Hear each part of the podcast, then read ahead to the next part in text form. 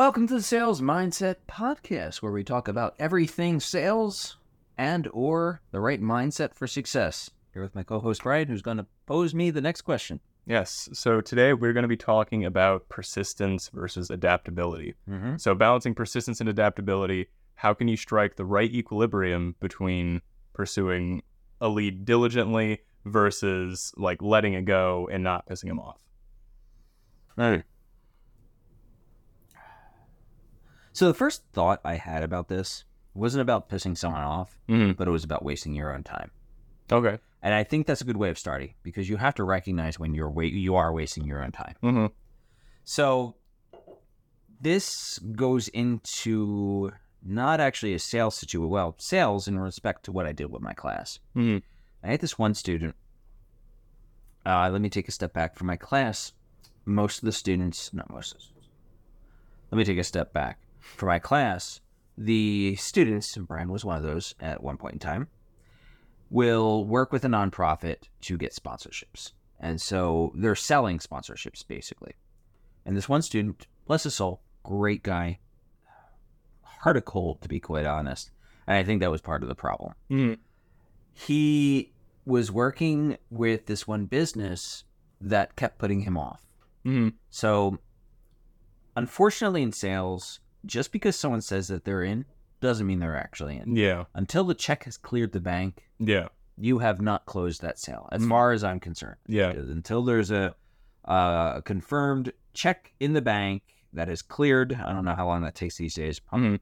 72 hours, I'm not sure, then the sale has not occurred. And I've learned that the hard way. Yeah. Uh, lost several thousand dollars as a result. Anyway, so the student got the sponsorship for the nonprofit, and the person said, "Yeah, yeah, yeah, come back next week. I'll have my checkbook with me." Like, okay, this is a student's perspective. Next week, came back. Hey, I'm here for that. Oh, I don't have my checkbook with me. So after I think about four weeks of this, which is interminable, is a long time in a college semester Yeah. he eventually comes to me for some feedback. It's like, I've been dealing with this one business Mm-hmm. and they don't have their checkbook with them. And I had to stop and I'm like, they have an establishment, they have a retail establishment, Yeah. and they don't have their checkbook with them. It's like, yeah. I'm like, try and buy that again. Yeah. yeah. Why would they, do. not have their checks with them at their place of business? Yeah.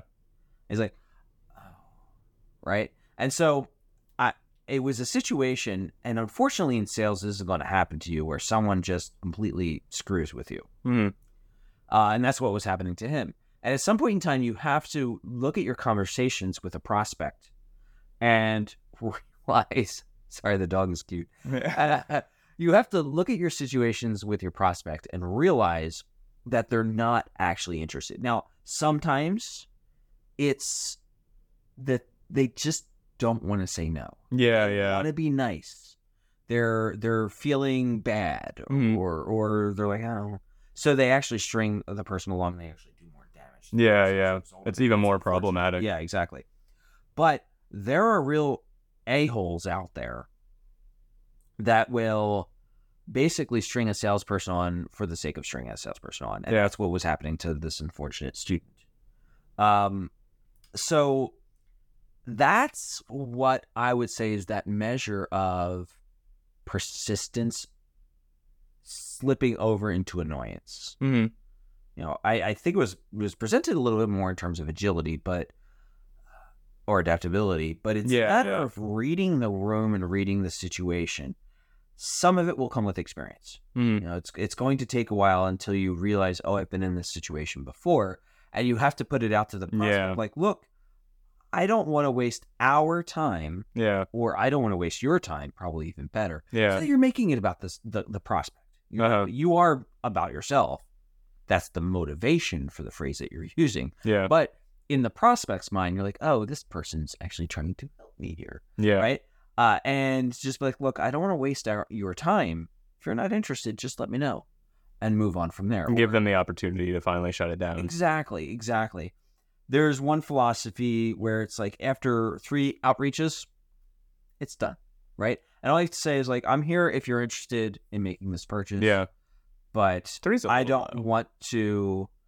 I don't want to spam your email. I don't want to um to be that guy basically. Yeah. Uh, and that actually comes from a training that I Mhm. went to. That that was um I was speaking training that I had gone to, and I and I thought it was the way they handled it was pretty good. You would think three is low, but at the same time, what you want to communicate is that you're not thirsty. Yeah. Obviously, Yeah. you want to be hungry for business, but thirsty. And of course, the distinction might be Mhm. lost on some of our listeners or viewers. But the idea is that you'll do anything for business. If you'll do anything for business, are you really worth doing business with?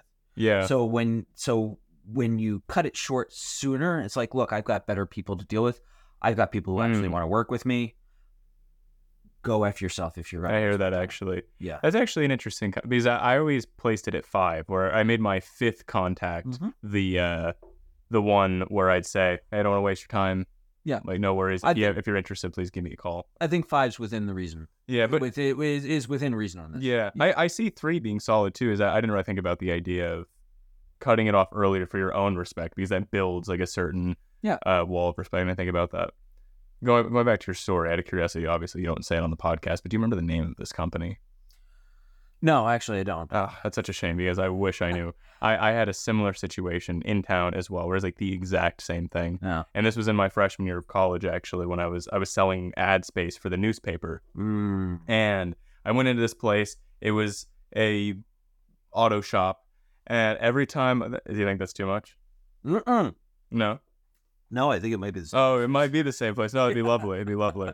Um, won't drop any names or anything like that. But the guy, he he had a very scary name, um, a very a very mobster esque name, which is which I always found really funny. Be careful, I'm Italian. Yeah, well, not not Italian mobster, you know. Oh, yeah, oh. yeah, the the the yeah the worst types.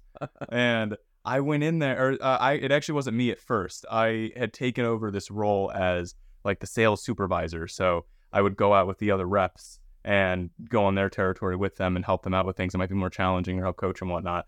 And she was having a lot of trouble picking up a check from this guy who's who already bought the ad, like the ad already ran. It was just he now had to settle his account Okay. because he had like a running ad with us every month or something, and it wasn't he hadn't paid for like two months, so she kept going back and was like, "Hello, like can I?" I was about to drop his name. Uh, Hello, can I can I get the check from you like for two months deep? we, we it- can bleep.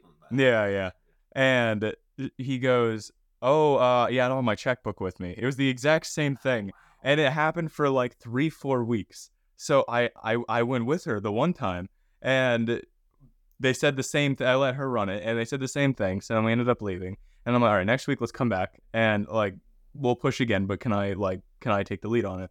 And we went in, and I was like, "Hey." We're trying to get in touch with the owner here. Is he here? And he's like, "Oh, he's in the background. I think he's busy." It's like, okay, cool. Like, is it in that office right there? Like, think I could just walk and knock on the door? He's like, uh, I, guess, yeah. And knocked on the door. And I went, I'm like, hey, it's good to see you, man. Like, um, so uh, I'm Brian from the Florida Alligator. Can we talk for a second? And he was like, yeah, I'm kind of busy right now. I'm like, yeah, no problem. I just want to get this payment from you. Like, do you currently have your checkbook? Like, no, I don't have it on me. It's like, all right, cool. What is the exact date that you can have the checkbook in your office? And we had this like standoff for a minute. I was really scary because I really thought I was talking to a Russian mobster at the time.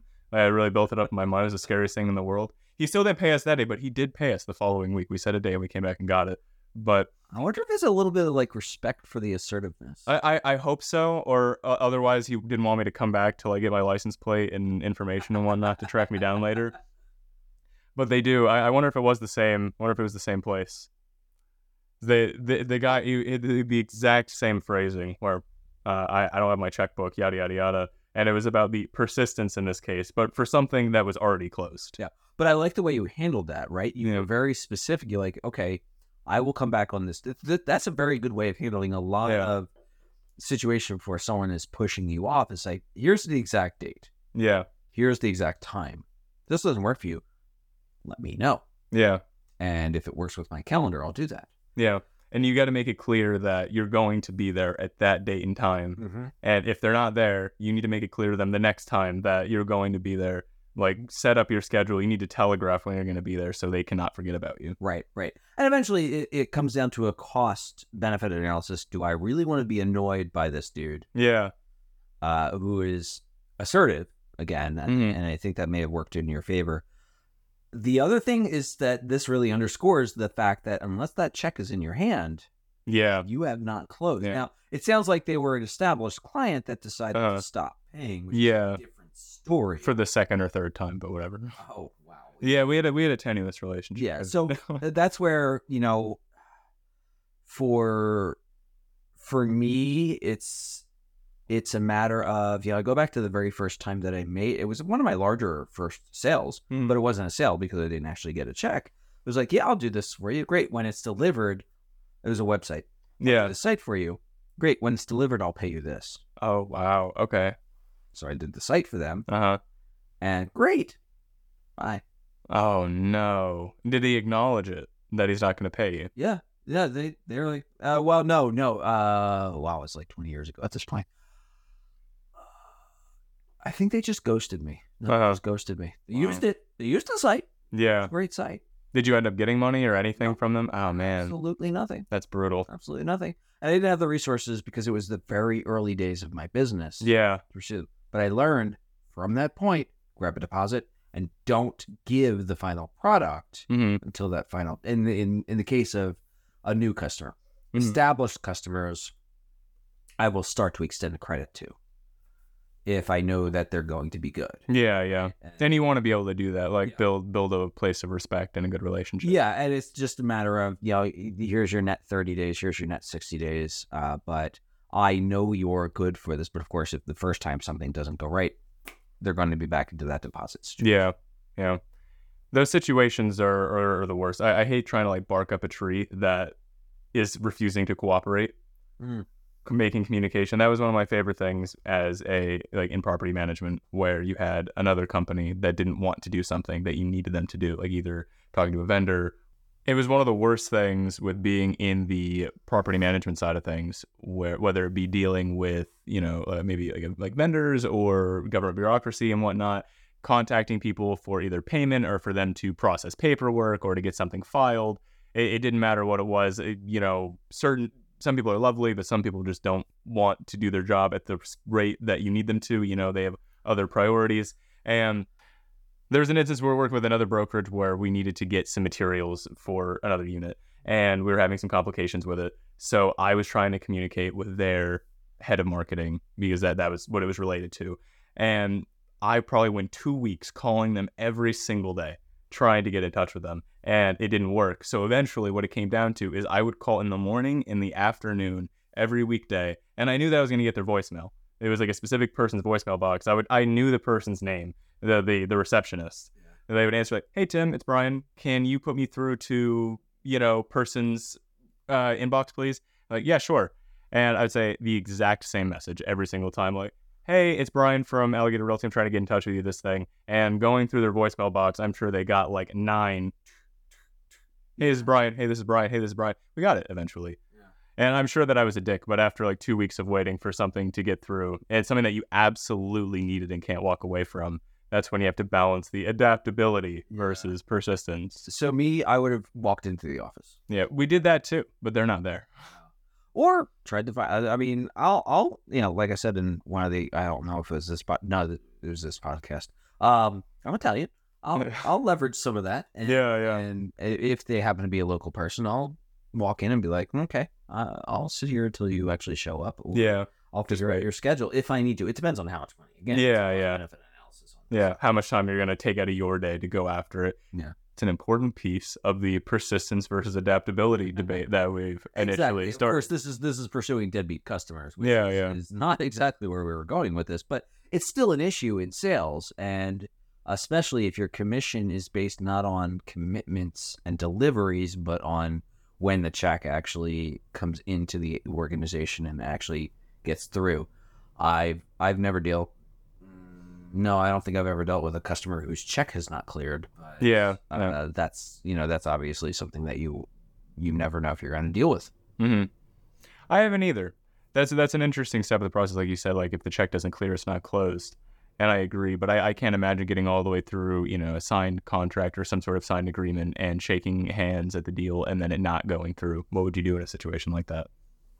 Kind of adapt. Yeah, yeah. Um, bad checks. Hmm.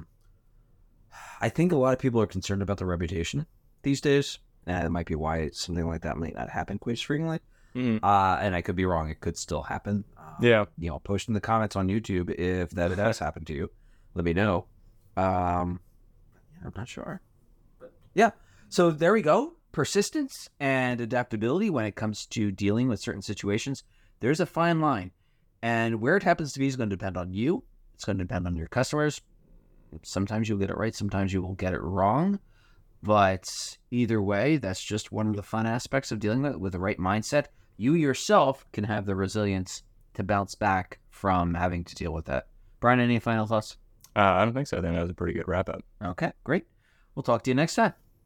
Take care.